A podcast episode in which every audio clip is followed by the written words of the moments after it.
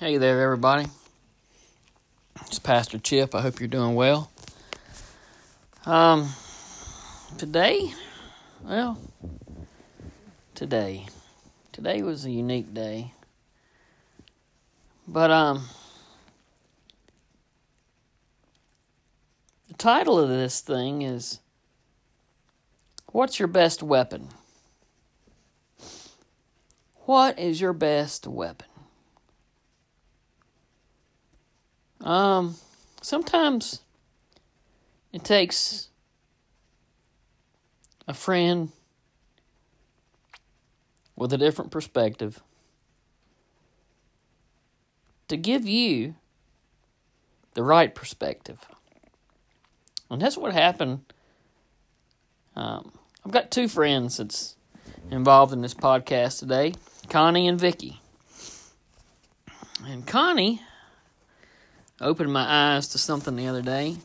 We were talking, and she told a woman she was going to pray for her, and and the woman said, "What can prayer do for me?"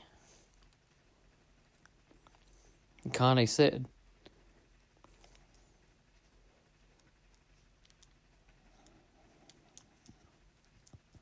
Connie said, "Prayer is my best weapon." She said, It's my strongest weapon.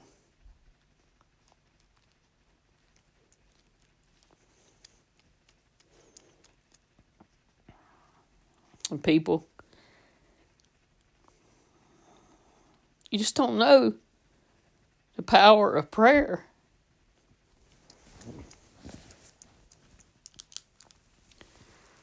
I ain't even got started and I can't start. So, anyway,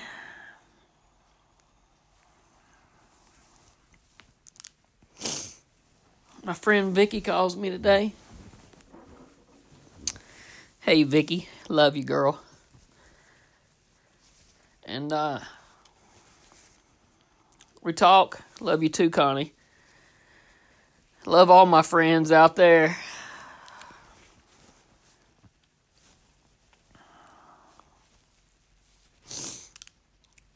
Talking about our world and how bad it is and the situations that's going on and and where is God in all this? Why do we not see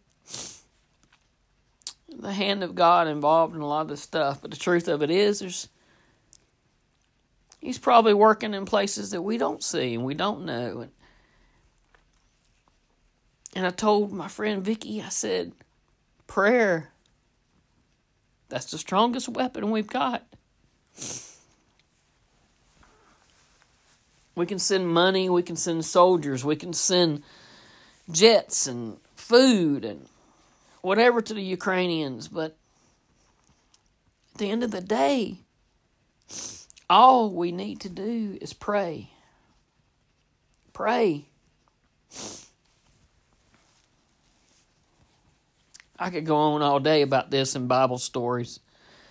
You know, the Lord used, uh, the Lord just let Jericho fall by them marching around for seven days, you know, and and then he, he destroyed a, a whole thousands and thousands of soldiers uh, just from the sound of the Israelis coming. They killed themselves when fear and ran, you know. I mean, God can do what God wants to do.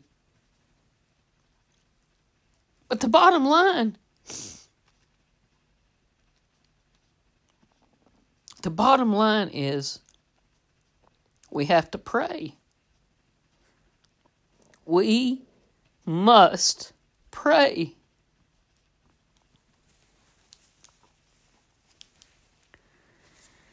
So, to look up, to make these verses have an impact on what I'm saying today.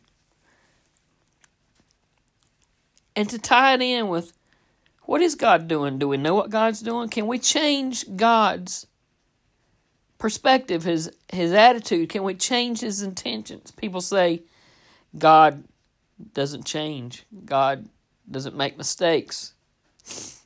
God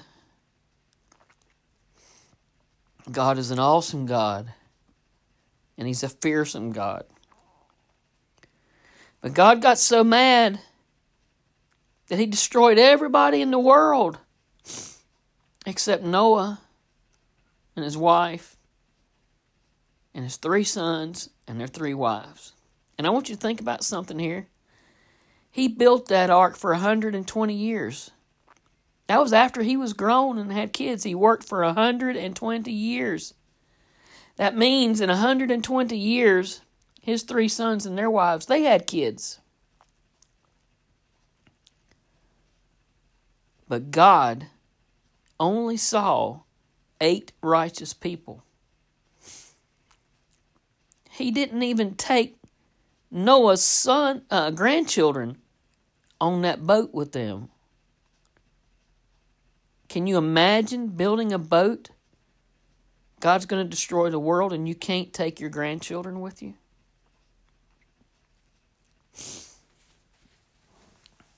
You didn't think about that when you heard the Noah story, have you? so let me show you three other stories. Moses is bringing the people out of Israel. And uh, God had called Moses up on the mountain.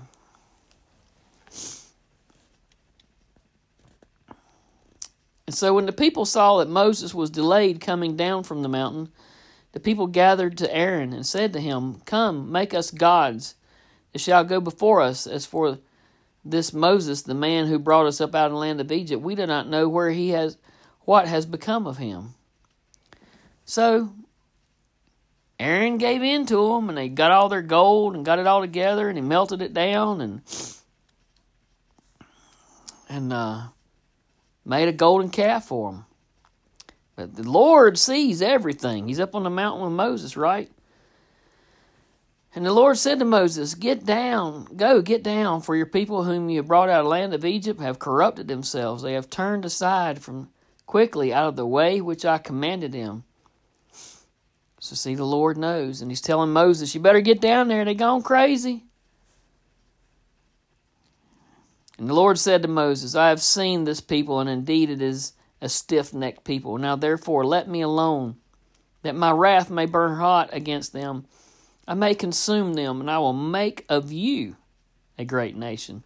He was going to destroy millions of Jews because it was estimated millions that came out of Egypt.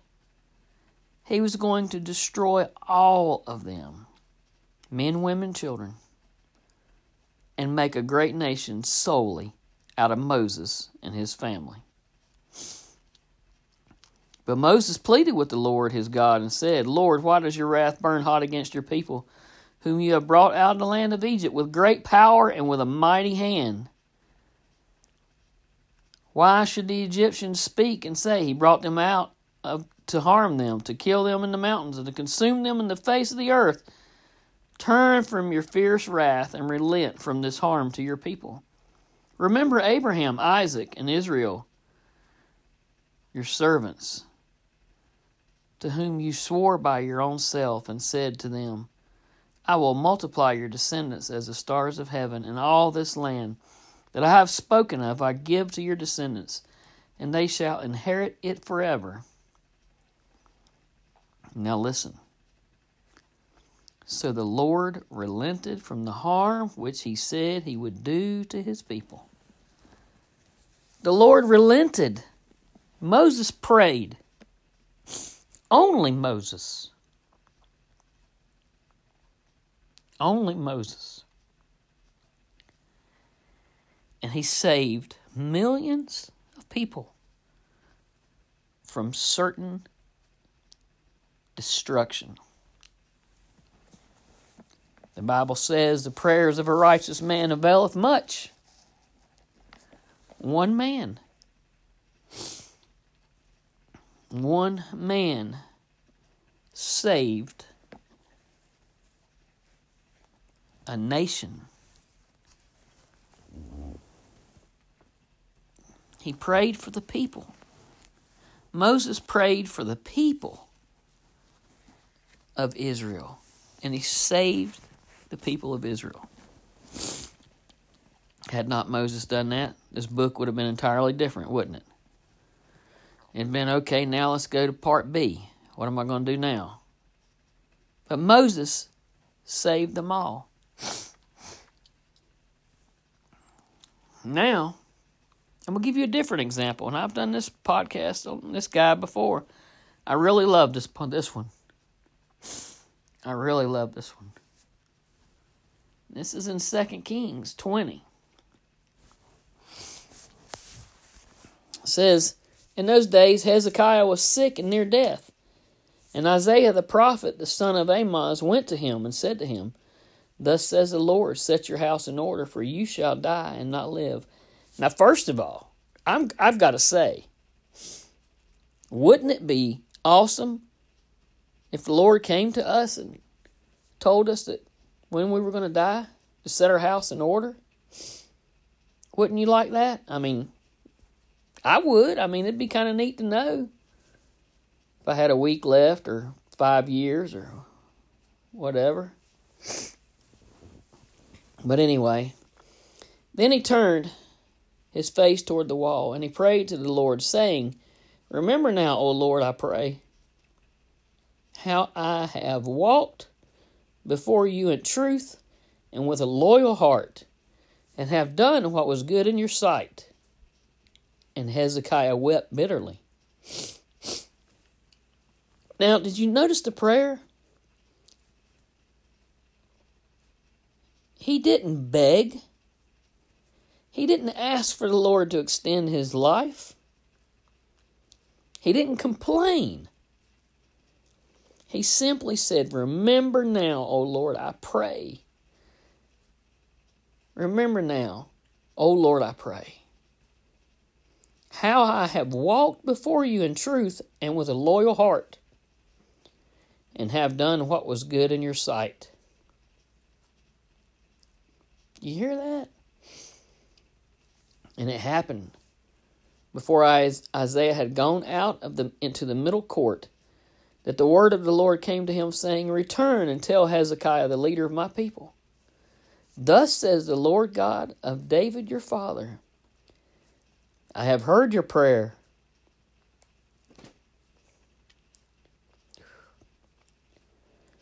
I have seen your tears. Surely I will heal you. On the third day you shall go up to the house of the Lord, and I will add to your days fifteen years. I will deliver you and this city from the hand of the king of Assyria, and I will defend this city for my own sake and for the sake of my servant David. Man, I tell you what, whoo!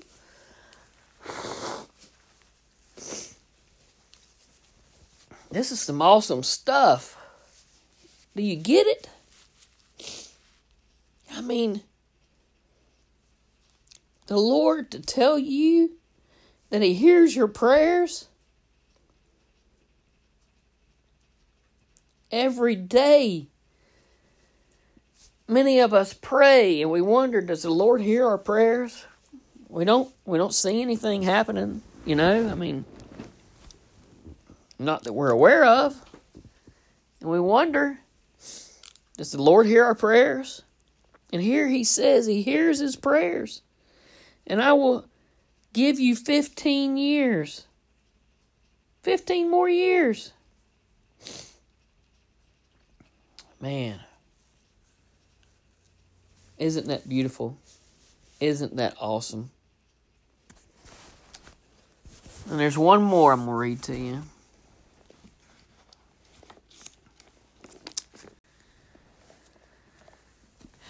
And this one is about a king who prayed to the people. I mean, to God for his people. Opposite of what the prophet's doing, the prophet is prophesying doom and destruction for the lifestyle they're living. But the king orders his people to pray. Listen to this. So the people of Nineveh believe God. Proclaim to fast and put on sackcloth. Now, this is Jonah. Jonah entered the city and told them that they had 40 days and they were, were going to be destroyed. He was prophesying for God, okay? So the people of Nineveh believed God, proclaimed a fast, and put on sackcloth, from the greatest to the least of them. Then word came to the king of Nineveh, and he arose from his throne and laid aside his robe, covered himself with sackcloth, and sat in ashes. And he caused it to be proclaimed and published throughout Nineveh by the decree of the king and his nobles, saying, Let neither man, nor beast, nor herd, nor flock, that is every creature in his city, you hear that? Taste anything. Do not let them eat or drink water, but let man and beast be covered with sackcloth, and cry mightily to God Yes, let every one turn from his evil way, from the violence that is in his hands. Who can tell if God will turn and relent and turn away his fierce anger so that we may not perish? Do you hear that? That that is man, can you imagine if we had a leader that stood up in our country, in our in our place of leadership in your countries, capitals, whatever, and said words like this, everybody covered themselves in sackcloth, even animals, and say, Who can tell if God will turn and relent and turn away from his fierce anger so that we may not perish? Not not in my lifetime that I'm aware of has a leader ever had the power on the people like this. It says, Then God saw their works, that they turned from their evil way, and God relented from the disaster that he had said he would bring upon them, and he did not do it. People, I read you three examples of where prayer works. Three examples. It's our greatest weapon. When you are somewhere in a store or in a, on a phone or in the hospital or with a friend, and they say, Will you pray for me? And you say, Sure, I will. Don't you dare walk away. You pray right then. You pray right there. You take their hand and you pray. If you tell somebody you're going to pray for them, you pray. And you pray it out loud. You pray it with confidence. You pray with the power that God has given you. Hezekiah did not sit down and close his eyes and what he turned to the wall and he prayed out loud. Moses prayed to God and God relented. And the king, the king of Nineveh, prayed for his people and God relented. You see, in Exodus, a man prays for a people. In Kings, a man prays for himself. And in Jonah, a king prays for his country.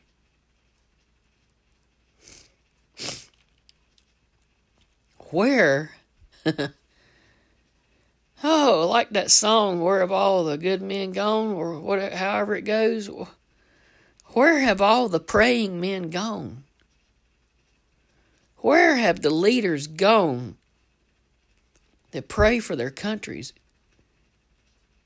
Oh, that I would see the day when a president gets on the media and says, I am praying for this country, and he prays.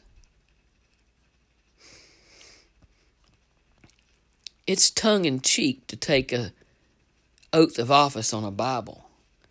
It's tongue in cheek to say that you're praying for our president and then you rip up the speech sitting behind him. It's tongue in cheek to say that you're a Christian and you do the things that you do in public for the benefit of yourself. What are we as a people doing? The most powerful, sharpest, pointiest, fastest arrow we have in our quiver is prayer. We don't need nobody else to do it for us. We don't need a leader to do it for us. We don't need our preacher to do it for us. We need to wear out our knees praying. I went somewhere last night. I was sitting in a room full of people, and I overheard a man talking. He says, Man, my wife has a hard time sleeping at night. And he said, But me? He said, I lay down in my bed, put my hands on my chest, and Usually I fall asleep before I get through saying my prayers. I don't even get to do the amen. You see, right then he told me the importance of his prayer. Why is he not on his knees beside his bed and praying like a fervent man? At least he's praying some. He's play, praying a little more than others. But people, we need to be on our knees. We need to be awake. We need to be praying for our nations, our countries, our world, our people.